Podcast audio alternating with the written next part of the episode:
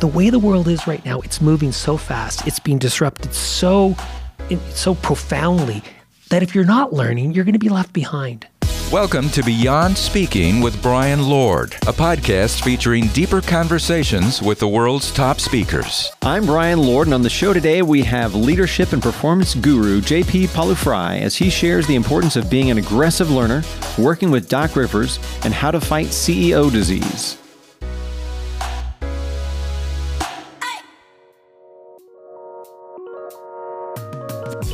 JP is a pretty well rounded guy. He's the co founder of the Institute for Health and Human Potential. So I started off the interview by asking him what is it that he does with his company? We do three things in our business. We have a research group, so we survey over 40,000 people a month, sometimes more than that, up to 60,000 a month. That's one group. Um, there's three of us who speak regularly, but the bigger part of our business is an assessment training coaching division. And that's, you know, we work with both on the speaking and on the training side, folks like Goldman Sachs or HCA or Intel or Orlando Magic, Houston Texans, Navy SEALs, quite a quite a variety actually. And we have offices in Australia, US, and Canada, so we're pretty global. The book is actually in 65 countries. It was um, translated to Lithuanian. That was always my goal in life, is to get a book translated in Lithuanian. Now, what's your fa- what, what's Pawliw-Fry? Yeah, uh, Pawliw is Ukrainian and Fry is Irish. Okay. So okay. my background's Ukrainian and farmers from the Midwest. nice. So, um, and what what got you into this topic? So, you know, kind of a good Christian boy that I was, but I found myself in a Buddhist monastery 25 years ago, 1989, 1990. So longer than that, I guess, 29 years ago my mom, who's still the president of the Catholic Women's League, is like, What are you doing in these monasteries? I went because I'm a seeker. And so, you know, I spent all this time and was introduced to this thing at the time which nobody knew about mindfulness, which is a big thing now, which is mm-hmm. great. I'm glad because it's a whole internal technology. So I got really excited about that. And I've always been interested in sports. So I came back and was working at a psychiatric hospital with patients with stress and chronic pain. And some business people took it and said, Hey, can you talk to our senior group? And some athletes said, Hey, can you help us? Sure. You know, really, no, there's no plan here. And then it just started to grow. And in fact, I'll never forget this. Um, Novartis Animal Health, uh, the CEO Byron Beeler, uh, you know, older gentleman at the time, great guy, said he was on the board at a very you know well-known magazine. He said, "Hey, we're having a conference. Could you be the keynote speaker?" I'm like, "This is like 20 years ago." I'm like, "Keynote speaking? What's that?" speak for an hour. I'm like, oh, I can't do that. I got too much. In, and I said no to him. And now that's this is what I do. But it's so funny. So it's like was no design here, you know, really no design. But but it's now. I'll tell you this. I have such a passion because people are stressed. People feel the pressure. People are suffering. And I love that the content that we bring can help them both kind of at home deal with some of the challenges, but also help them get to that next level of performance. And that, I love that. Like, I get juiced by that. What's a sort of a simple way that you can maybe get a little prepared or step up to that next level of performance? Yeah, so I'm going to offer something, even though, I mean, we actually do a fair amount of work in education, but I'm going to offer something on a real personal level for all the listeners. So, if you're a parent or if you're an influencer of young people and your young person has an exam to write, an SAT, mm-hmm. this is a classic and this is a great little hack. So they're stressed, they're anxious. There's so much anxiety today, right? Here's a great hack get them to pull out a piece of paper, 15 minutes, like teach them this a couple of days before, but before when they're waiting in the hall 15 or 20 minutes outside of their place to write the exam, they're just waiting and they're getting nervous. Give them a piece of paper and a pen. Have them write down three things. What am I feeling right now? What am I thinking right now? And what are my body sensations? And just write it out. And the, you even write out, this is stupid. Why am I writing this? It's fine. Just write whatever comes into your mind. And here's what we know. You do that, it takes all those ruminating thoughts out of our head, kind of, it, it literally clears the mind. So we have more markers, so we can think more clearly, and grade point averages go up just from doing that for five minutes. Like, wow. what an unbelievable hack that is. And, you know, and here's the thing I have a huge passion around bringing neuroscience, making it easy, accessible. And this is a great one. So, just by the way, we can all do this, right? You don't have to be a 16 year old, 17 year old writing SATs. You can be all of us who have a big meeting. We're going to go in front of a big client. So write out how you're feeling, feeling, thinking, physical sensations, and it's a great way to kind of it actually gets rid of those things so you can think more clearly, be your best self. I like a lot of things you talk about with preparation and how you respond.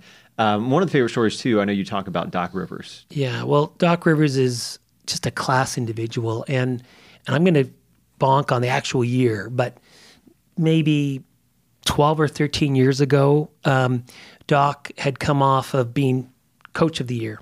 And two years later, he went 0 13. The team went 0 13. He was fired.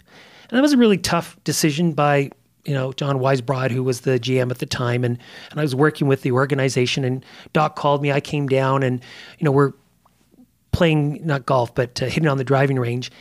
And we were talking about, okay, you know, what are you going to do now?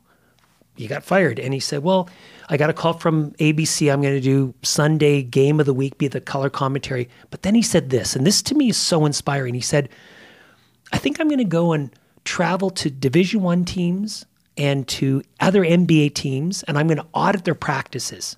I'm like, really? Tell me about that. He said, well, I got to keep learning. I've got to keep learning. For everyone, anyone listening, think about this. This is an, an, an ex NBA coach of the year who is not too full of himself to say, I can keep learning. That to me is so inspiring. Some of our data that I love is high performers are imperfect. Like everyone listening, myself, Brian, we're all imperfect, but the high performers among us extract three to five times more information from the same opportunity to learn as an average performer.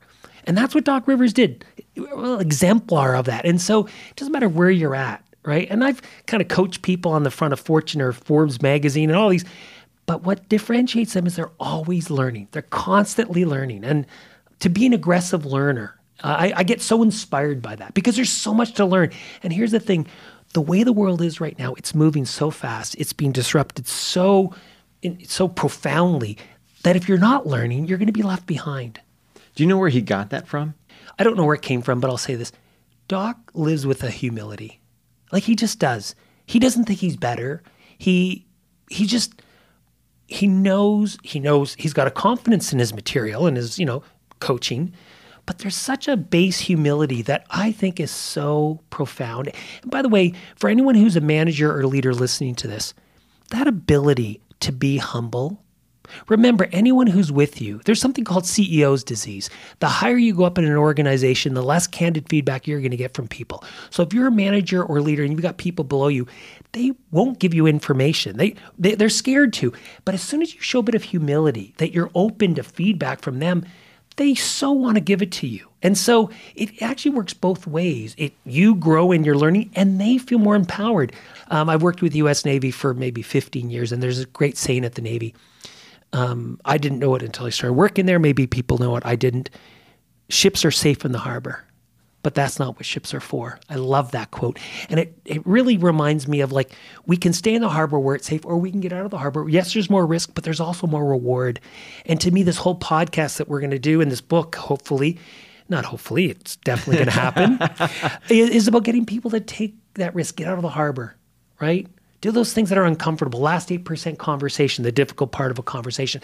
Last 8% decisions, all of the stuff. That to me gives me juice. And I love that too. My, my wife and I go back, and I'm, I'm a little bit more the adventure out of my wife, and she's the safe one. And so her first thing with with the kids is always like how can we keep them safe and, and i keep coming back with you know how can we teach them to do dangerous things safely or yeah. or smartly or or whatever that might be yeah and uh, what advice would you have for parents on that Oh boy, I've got a lot of advice. I don't know if any of it's good, but uh, no, I mean, I, I do know the the literature on parenting, so I, I shouldn't say that. Um, but but look, you know, I had three kids, and was I a perfect parent? No. Um, but there's some good things that I think I did, and and but I love your question. So one is, uh, evening dinner is really important. It's really important. Um, I, I could go into all the science behind it, but that place to stop you know, practice gratitude, however, with prayer or without prayer, but just to practice gratitude, really, really important. It's a way for the kids, even if they don't want to, but just to feel like there's a consistency. That's really important. Number one. Number two, to ask them questions and to to to really kind of be curious versus certain as a parent. So to ask those great questions. And a couple of good questions might be, you know, some people do two thorns or two roses and a thorn, you know, two good things and one not good thing. But we would always ask another question, which is, you know, what risk did you take today? Right? Yeah. Just without saying, "Oh, you have to take," but just what what risk did you take? You know, and and it's a hard one. Sometimes parents are like, "Oh, we shouldn't ask that. We want we don't want teenagers risking." Actually, I mean, when you look at the data, t- teenagers right now take way less risks than you and I did. They do. They've taken w- they take less risks. The data is clear on that. So it's not about risking like let's do drugs. It's not that. It's what personal risk did you take, which is your point, you know, where you were a bit uncomfortable, but you still did it. You went out for the school play even though you're a bit of a jock, right? Or vice versa. Yeah. Like that's the stuff, right? Because at the end of the day, what wouldn't we do for our kids to kind of, you know, fully develop themselves? And that's, I think, a big one. I'll, I'll give one other great kind of tool, which is that when your son or daughter are frustrated with something, and look, again, I'm not perfect at this, but I search so try, is really try not to take what they're saying personally right? They're going to say things because they feel comfortable with us. They're tired at the end of the day. You know, they will ghost us in a sense, you know, not talk to us or be really not very kind. And the thing is, is that for us not to take that personally, number one, and then number two is to use what we call the three L's, is to act as a, act, act as a translator. So as they're talking to us, three L's: listen, and then act as a translator and label label it back whatever they're you know the the facts of what they're saying label it back feelings facts and feelings. You just have to stick with that. Listen label it back and then look for solution what we do is we jump to ju- we jump to judgment we jump to solution oh you should do this oh you should do that no no we don't need to tell them what to do. We want to grow their capability. Listen, label, look for solutions can help with that. By the way, I'm going to make this um, uh, on our website, and we'll maybe put this in the show notes. My daughter Bridget and I, who is a senior now at university, she um, and I created this podcast, a one episode podcast, which I love. And may, I think I may have shared it with you, Brian, but I, I, would like everyone to listen to this podcast. She got into a school that she had worked really hard to get into, and three months in, and she was like a student athlete and all these great things, she realized she was depressed, anxious. She wanted to quit. She stayed for the year, but then took a gap year. And in her gap year, we created this podcast, which is which is titled "This: How to Coach Your Kid When You, as a Parent, are feeling pressure, and your teen is feeling pressure."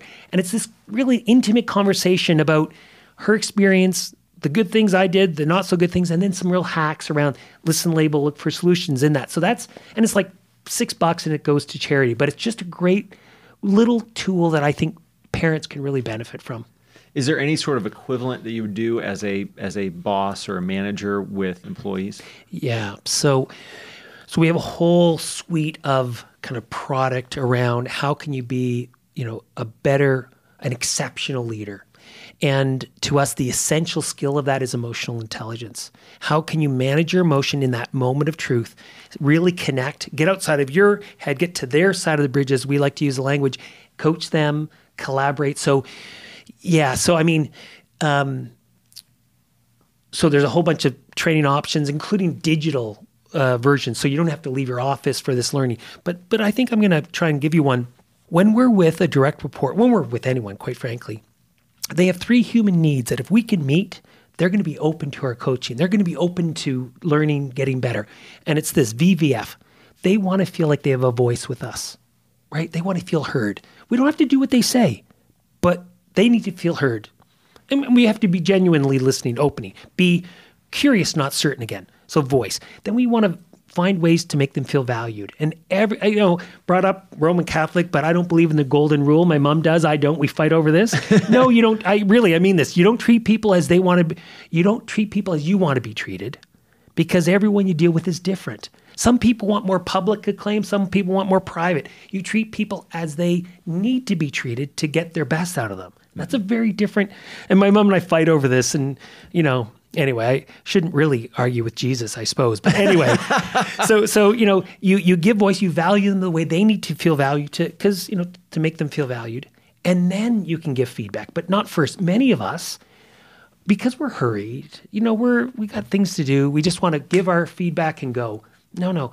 Take the moment to ask a question, give voice, get more information, make them feel heard, which is a nice way to make them feel valued, voice value, then you can give your feedback. And that's a really powerful uh, kind of little hack that I would suggest in the coach, in the kind of manager leadership world.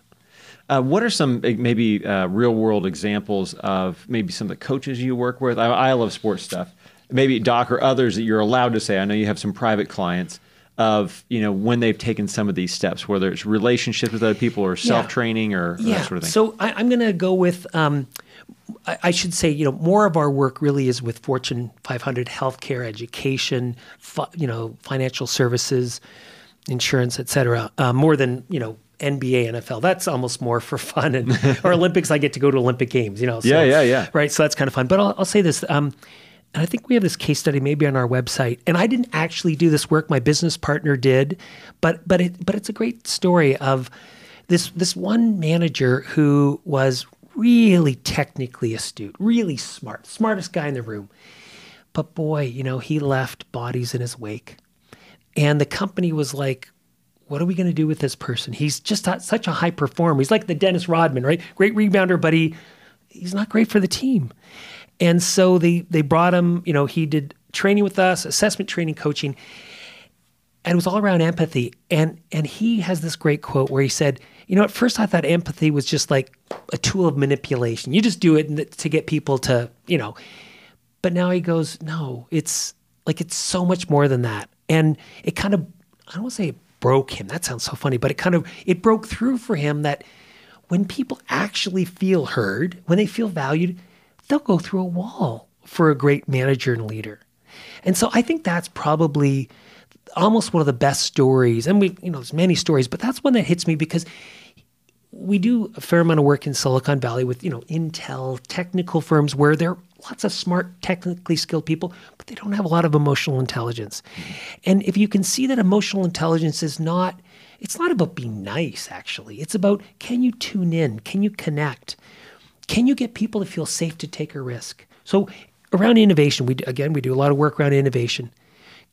Do people on your team feel safe enough to throw a potentially horrible idea that doesn't look good on them? Because if that's not the case, you're not going to get innovation. You're not. So to me, it's like helping that kind of manager leader who's got all these other great qualities to understand you don't have to prove you're the smartest in the room and if you really do listen to others, it's going to help you scaffold an idea to the next level. I'll finish with this one great Japanese proverb, which I love. All of us are smarter than any one of us. That's why you want to have emotional intelligence as that manager leader who you're asking about, because five are smarter than one. It's just the, the case.